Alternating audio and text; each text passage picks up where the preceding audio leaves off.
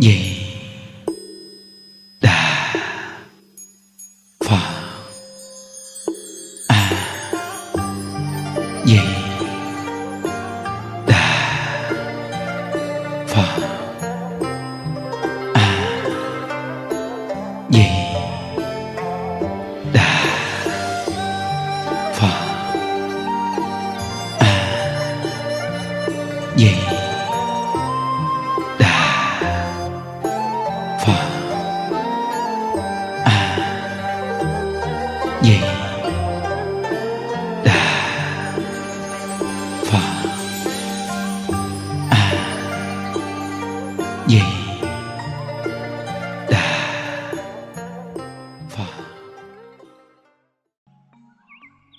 Nam mô Bổn Sư Thích Ca Mâu Ni Phật. Nam mô A Di Đà Phật. Hôm nay là ngày mùng ba tháng bảy hai không hai hai. Chúng ta tiếp tục học tập một câu A Di Đà Phật niệm đến cùng, học đến tập mười lăm. Có một công đoạn chư tổ dạy rất là hay.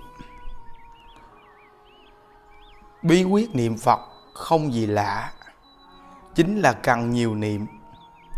Niệm từ lúc thô sơ cho đến khi thuần thục, nuôi dưỡng thành thói quen niệm Phật. Đem một câu A Di Đà Phật hết lòng cung kính niệm, ứng dụng vào các việc như ăn mặc, đi đứng thường ngày. Lâu ngày như thế, tự mình có thể biết được sự mầu nhiệm trong câu niệm Phật.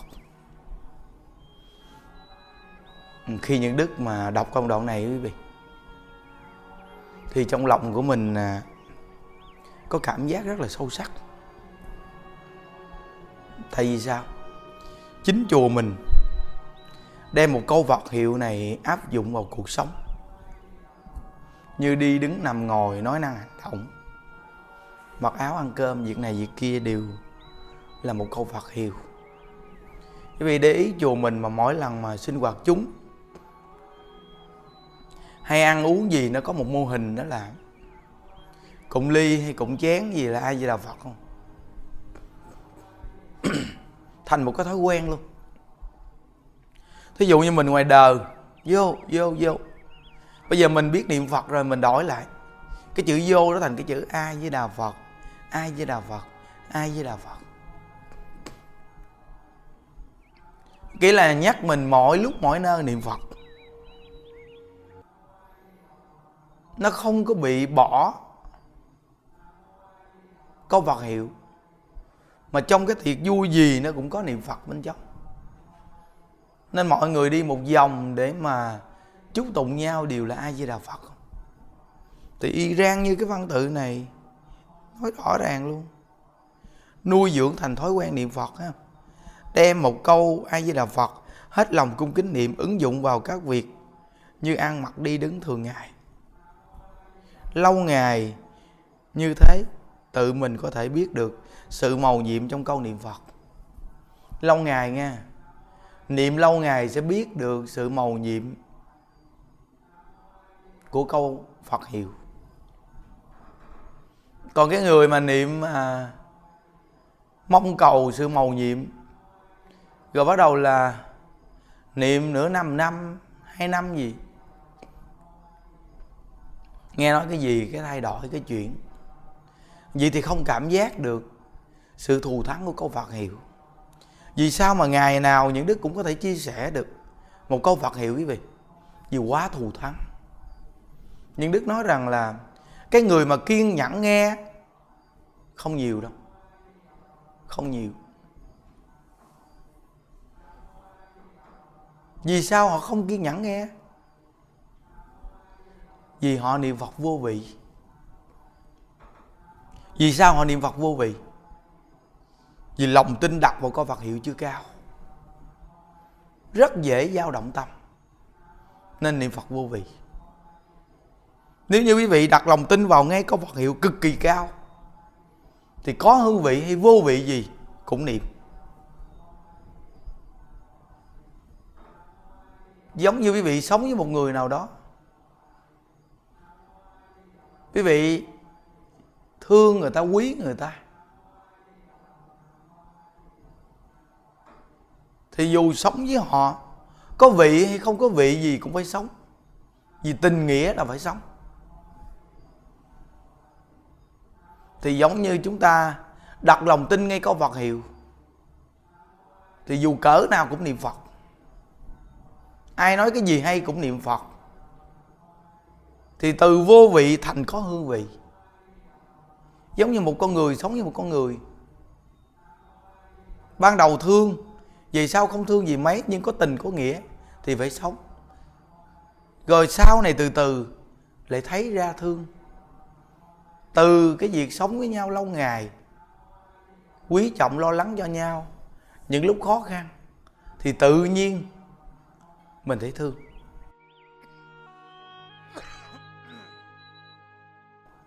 Nên câu Phật hiệu này cũng vậy, phải đặt lòng tin cực kỳ cao để niệm, thì cái kết quả mà chúng ta niệm Phật sẽ thấy được. Nên đoạn này tổ sư khuyên mình là càng niệm cho nhiều. Nên những đức dùng chiếc máy nhỏ niệm Phật, thường để bên cạnh mình có bắt niệm Phật suốt. Để chi? Để nghe thói quen.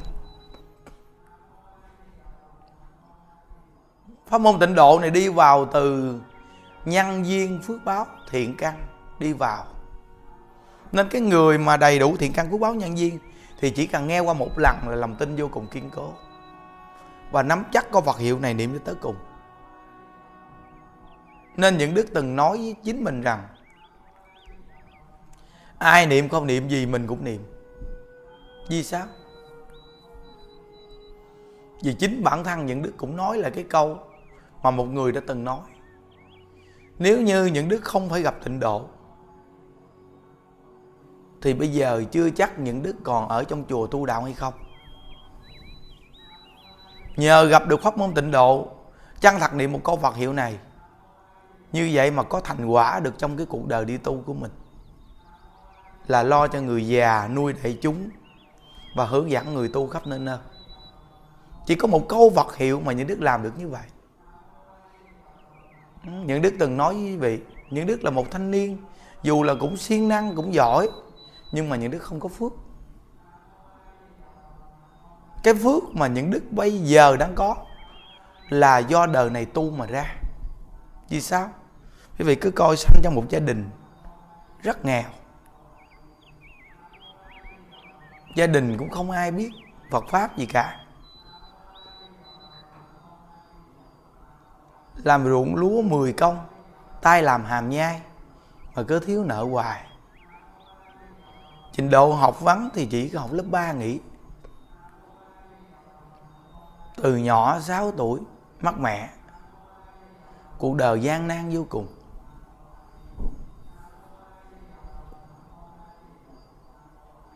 Làm cho thành phố mười mấy năm, lao theo cuộc sống hư hỏng. Năm hai mươi chín tuổi gặp được Phật pháp, gặp ngay tịnh độ, chân thật tiếp nhận tịnh độ, tu tới hôm nay mười mấy năm. Chỉ có một câu Phật hiệu mà có thể thay đổi cuộc đời, thay đổi số phận, thay đổi một con người thiếu phước trở thành có phước. Có nghĩa là từ ngay pháp môn tịnh độ niệm Phật, khi người niệm Phật và nuôi người niệm Phật, vậy mà thay đổi số mạng rất là mau. Nên ngày xưa những đức vô chùa gặp một vị thầy, vị thầy nói một câu rằng: nếu tu một cái pháp nào khác thì dù là ba chục năm cũng chưa thành hình được một cái pháp hội như vậy. Những đức vừa nghe một cái thôi là tiếp nhận có Phật hiệu, chân thật niệm tới mười mấy năm nay, kiên nhẫn niệm. Và từ khi học tập Một câu ai Phật niệm đến cùng mà quyết chí một đời vãng sanh cực lạc quốc, thì một câu ai Phật niệm đến cùng này, lần này chúng ta học là lần thứ năm. Còn bài quyết chí một đời vãng sanh cực lạc quốc hết lần này là lần thứ ba. Bữa nay học tới hai trăm ba mươi hai tập. Thì quý vị biết rằng kiên nhẫn học tập. Vì sao? Tin có Phật hiệu. Vì chính có Phật hiệu đã thay đổi cuộc đời của mình. Nên những Đức nói rằng vô cùng có hương vị khi niệm Phật. Đây là một trăm phần trăm.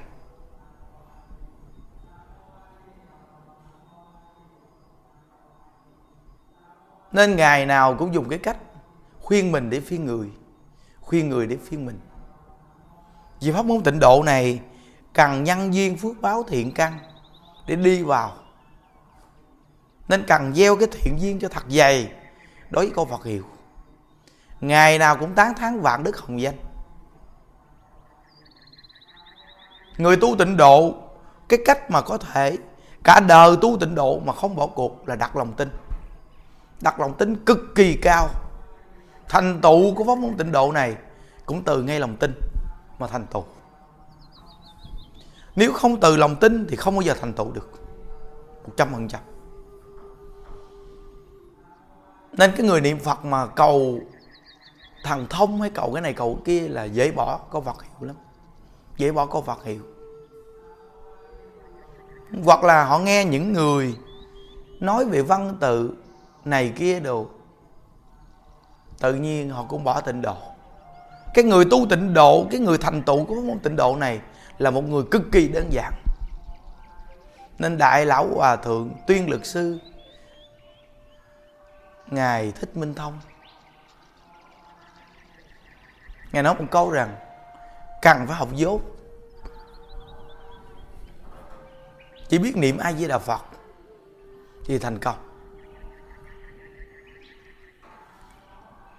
Mà có thể niệm được một câu A Di Đà Phật này thì từ cái lòng tin. Và khi chúng ta gặp những sự cố trong cuộc đời, bị chấn động mà chúng ta vẫn niệm Phật, thì quý vị sẽ thấy cái hương vị niệm Phật cực kỳ lớn. Gặp những sự cố trong cuộc đời mà vẫn niệm Phật, không bị thối chuyện. Mỗi lần gặp sự cố vẫn tiếp tục niệm Phật, không thối chuyện. Mỗi lần bệnh đau cũng tiếp tục niệm Phật, không thối chuyện. Vậy thì tự nhiên quý vị sẽ có hương vị niệm Phật liền. Còn nghe người này nói gì, người kia nói khác, cái thay đổi niệm Phật. Vậy là do tại vì mình lòng tin nó bị dao động. Nên thí dụ như bây giờ những cái bài học tập một câu ai Phật niệm đến cùng của chúng ta học tập, người nghe những Đức thấy không đông. Mà từ khi lễ viếng Bồ Tát Quán Thế Âm tới giờ, những Đức thấy cái lượng người nghe ít lại bớt rất nhiều. Nhưng những Đức không có chút gì gọi là chán nản. Dù còn hai ba người nghe, những Đức cũng cũng học tập. Có một người huynh đệ, ông cũng chia sẻ với môn tịnh độ. Ông nói có một người này tu rất là nhiều chục năm, nhưng lên một buổi giảng nói rằng ngưng giảng cần phải hàm dưỡng lại, hàm dưỡng thêm.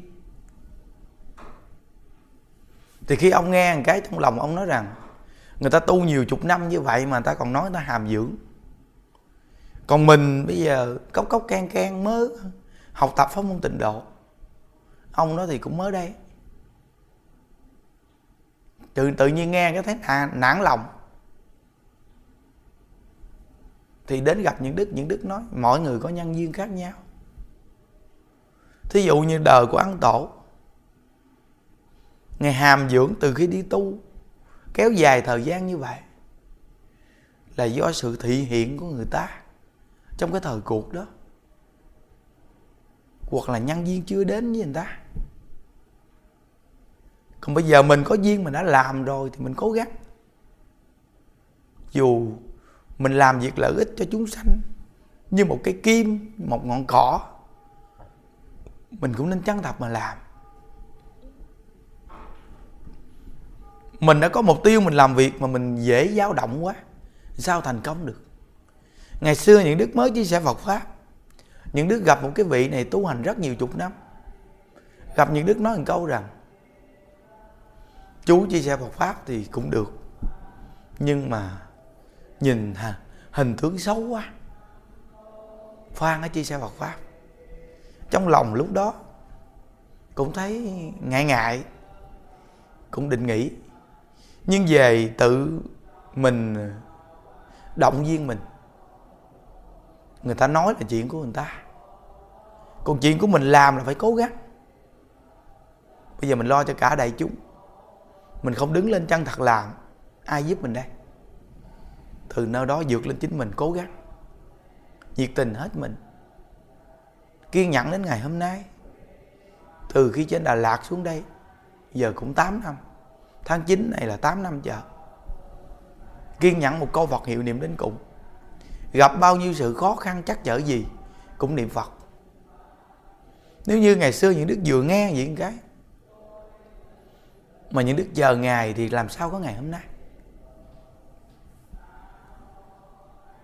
Thí dụ như Ấn Tổ, người ta dành thời gian hàm dưỡng. Quý vị coi người ta ở trong cái ngôi chùa của người ta, cái ngôi chùa không phải của Ngài nữa chứ, Ngài được người hộ trì ở trong một cái liêu thất để Ngài hàm dưỡng. Cái đó nó thật sự hàm dưỡng. Còn bây giờ mình mỗi ngày việc này việc kia, lo cho đại chúng đủ chuyện, hàm dưỡng cái gì? Có khi chúng ta hàm dưỡng tính toán tiền bạc, hàm dưỡng điện thoại, hàm dưỡng việc này việc kia, lo được lo mắc đủ chuyện. Nếu như chúng ta dành thời gian như vậy để hàm dưỡng thì quý vị nghĩ làm sao mà chúng ta thành công được. Chứ đâu phải như Ấn Tổ, người ta ở trong một cái liêu thất, người ta lo dụng công người ta tu, người ta không màng thấy sự việc gì hết, người ta dụng công người ta tu. Đó là nhân viên của Ngài được người hộ trì. Khi sau này nhân viên chín mùi đến lúc Ngài mới giúp chúng sanh. Nhưng mà cái việc làm người ta rất rõ ràng, quý vị, đã làm là làm đến cùng, hàm dưỡng là hàm dưỡng đến cùng. Chứ đâu phải như mình ba hồi giảng mà hồi ngưng giảng, cứ làm tới làm lui. Dù là mình không giảng đi chăng nữa, nhưng mà mình cũng để cầm chân Phật tử thì cũng như mình giảng. Nên từ nơi đó, những người mình dù là mới chia sẻ Phật Pháp, con đường mình đi là phải kiên nhẫn. Sự thành công của con người là có mục tiêu. Đừng bao giờ cho rằng mình là người thấp kém, không bằng người, rồi mình không cố gắng. Những đức từng nói một câu rằng đọc sách người xưa, xem căn tính mình. Những cái gì đưa ra phải đơn giản bình dị. Bây giờ quý vị coi có những người cũng tu tịnh độ, họ đưa ra những bài chia sẻ Phật Pháp, quý vị thấy mình cũng có phần. Có một người đến gặp những đức nói một câu, nghe một bài giảng thấy mình không có phần chút nào. Sao tu tịnh độ khó như vậy? Lôi ra tùm lum thứ hết, vô cùng khó như vậy.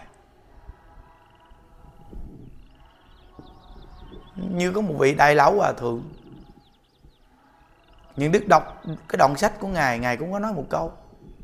Lúc trước khi đọc những công đoạn mà người ta giảng về niệm Phật nhất tâm, nói về niệm Phật, dù là mình niệm Phật, niệm Phật mà thấy mình không có phần. Mình cũng niệm Phật mà thấy mình không có phần.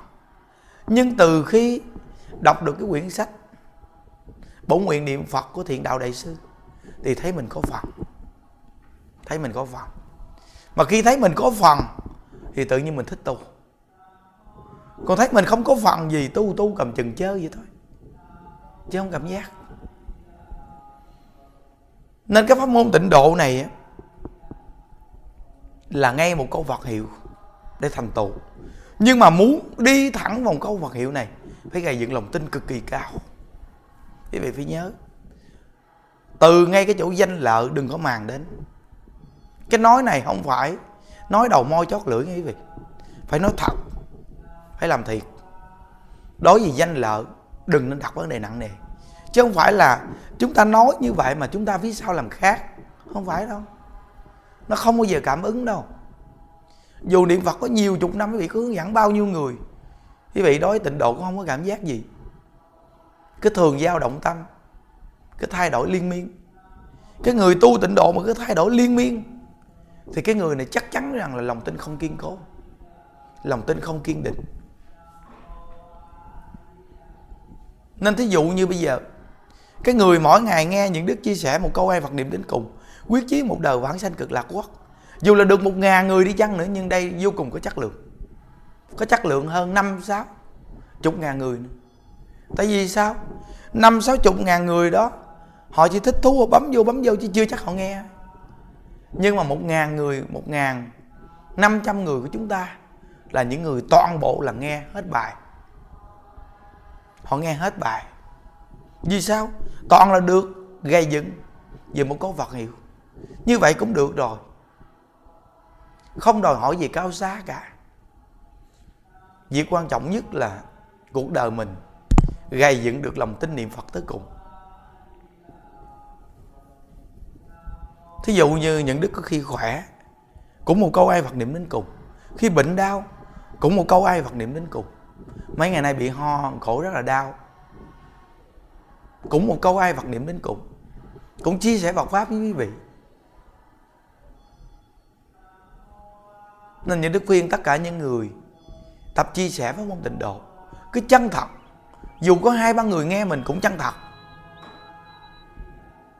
Trong nhà Phật có một câu nói: nhẫn nhỏ thành tựu nhỏ, nhẫn lớn thành tựu lớn. Trong cái thời cuộc nhiều kiếp nạn, nhân sinh khổ đau, quý vị hàm dưỡng tới khi chừng nào?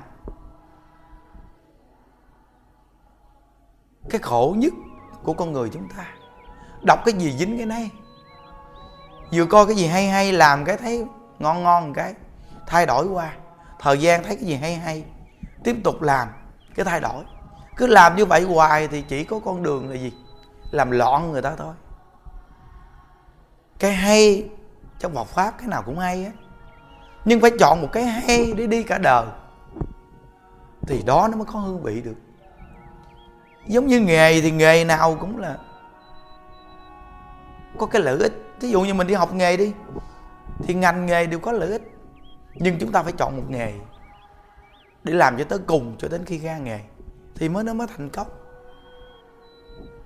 Học pháp tám vạn bốn ngàn pháp môn, pháp nào cũng pháp giải thoát, nhưng Phật và Tổ dạy mình nên chọn một môn mà tu, phải đi vào thâm nhập. Phương pháp tu hành cũng phải chọn một phương pháp để chi? Để tập cho người ta quen. Chọn một phương pháp tập cho người ta quen. Khi người ta quen rồi thì tiện tu vô cùng. Quý vị cứ coi, như bây giờ ở bên chùa Hộ Pháp mình, bên Đại Tùng Lâm, Bảo Tháp Thiên Phật, ngôi chùa mới, bốn chỗ, họ thành một phương pháp tu hình thành. Mỗi buổi sáng thì họ nghe những đức một câu ai Phật niệm đến cùng. Xong lúc ăn cơm, dành nửa tiếng đồng hồ ăn cơm, nó nghe được nửa tiếng đồng hồ một câu ai Phật niệm đến cùng. Những đức chia sẻ nửa tiếng đồng hồ là những đức nhìn ra cái cuộc sống nhân sinh bây giờ con người gì quá bận bịu. Mình có nói nhiều họ cũng không nghe hết bài. Chỉ có ngày Chủ Nhật này nói nhiều là do gì người ta về người ta được nghe, ngồi xuyên suốt nghe. Còn riêng mỗi ngày là chỉ nửa tiếng đồng hồ, sáng nửa tiếng, chiều nửa tiếng, để nhắc nhở, để gây dựng tín nguyện niệm Phật cho tới cùng. Nghe như vậy mà có những người người ta còn dao động tâm kìa. Còn dao động tâm. Đây là cô động sấy hay câu Phật hiệu rồi. Nên cái hàng Phật tử mà những đức hướng dẫn, ít gì họ toàn là những người rất đơn giản bình dị. Cái gì nó cũng do ảnh hưởng mà ra. Thí dụ như bây giờ những đức nghe vậy, bây giờ những đức đi hàm dưỡng, bây giờ cả một đại chúng đi về hàm dưỡng thì sao đấy? Trong cái thời thế nhiều kiếp nạn này, mình đã có duyên rồi thì mình cứ chân thật làm đi. Quý vị phải nhớ rằng chúng ta là tu sĩ chứ không phải là ca sĩ. Ca sĩ thì làm cách này cách kia để lăng xê này nọ đủ cách. Mình là tu sĩ cứ chân thật mà làm đi. Người ta đến với mình đông hay đến với mình ít người Hay ngày xưa đến mình đông, bây giờ đến mình ít. Kệ người ta. Cái bình yên nhất là mình được niệm Phật kìa. Chứ không phải là chúng ta cứ thay đổi lịch trình để làm lạ, làm mới. Không phải vì vậy. Không phải đâu. Nên người xưa có một câu nói rằng không sợ người ta không biết đến mình, chỉ sợ mình có đầy đủ đức hạnh để người ta biết đến mình hay không. Nên mình cứ duy trì mình một cách tu cho nghiêm túc đàng hoàng. Như ở chùa Hộ Pháp chúng ta đây, cứ duy trì một phương pháp tu. Những đức cũng không phải nói rằng cách tu này là của chính mình sáng lập ra, mà điều là của người đi trước. Những đức tự lập lập để làm kiên nhẫn như vậy một cách tu. Nên một cách tu tiện lợi và nhìn nhận đại chúng, xem đại chúng, đi sâu sắc vào đại chúng. Làm sao mà người ta dám chia sẻ thật lòng với mình, người ta đều chấp nhận rằng tu được ổn định. Mình duy trì như vậy hoài cho người ta tu. Còn mình đưa ra phương pháp thì giống như bản thân mình đưa ra trong cái hứng thú, mà mình không cảm nhận được cái việc người ta tu được hay không. Như vậy thì phương pháp mình đưa ra hoàn toàn thất bại. Nên những đức có một cái lập trường cực kỳ cao.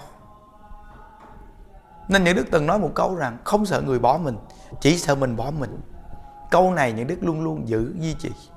Không sợ người bỏ mình, chỉ sợ mình bỏ mình. Nên những đức mong tất cả các anh em mới chia sẻ Phật Pháp, các anh em phải duy trì được chính mình, gây dựng được lòng tin kiên cố. Cuộc đời con người từ cái khởi đầu và đi đến thành công đều phải được sự trải nghiệm. Chứ sự trải nghiệm đó là đi từ kiên nhẫn.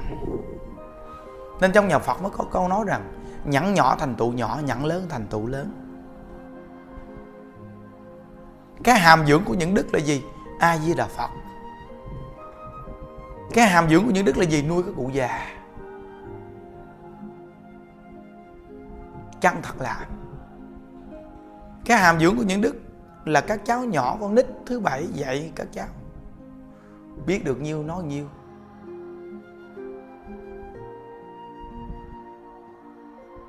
Từ nơi cái tâm đó là được hàm dưỡng. Vẫn đi mãi, không có thay đổi. Cả đời những đức sẽ cố gắng duy trì hai cái bài học này, học cả đời. Ai nghe bao nhiêu kệ người ta, duy trì cả đời mình như vậy để gây dựng tín nguyện niệm Phật cho tới cùng. Hãy nhắc mình như vậy, nếu không bỏ cuộc. Tu pháp môn tịnh độ này rất nhiều người tu, nhưng cũng nhiều người bỏ cuộc lắm. Nên họ bỏ cuộc là ngay chỗ niệm Phật vô vị. Quý vị gặp những sự trở ngại chấn động vì thân tâm, nếu quý vị vẫn duy trì niệm Phật được thì có hương vị liền. Người tu tịnh độ mà rất dễ dao động tâm, nghe ai nói gì cũng dao động tâm, thì người này không phải là người thành tựu trong pháp môn tịnh độ. Dù cả mình đọc lời tổ sư luôn, nhưng phải xem ở văn tự đó để phù hợp vào nhân sinh. Nên mới nói rằng Phật Pháp bổn thổ hóa, hiện đại hóa, chứ không phải chết cứng. Phải nhớ. Nên từ nơi đó, có những người nghe tịnh độ cảm giác mình có phần.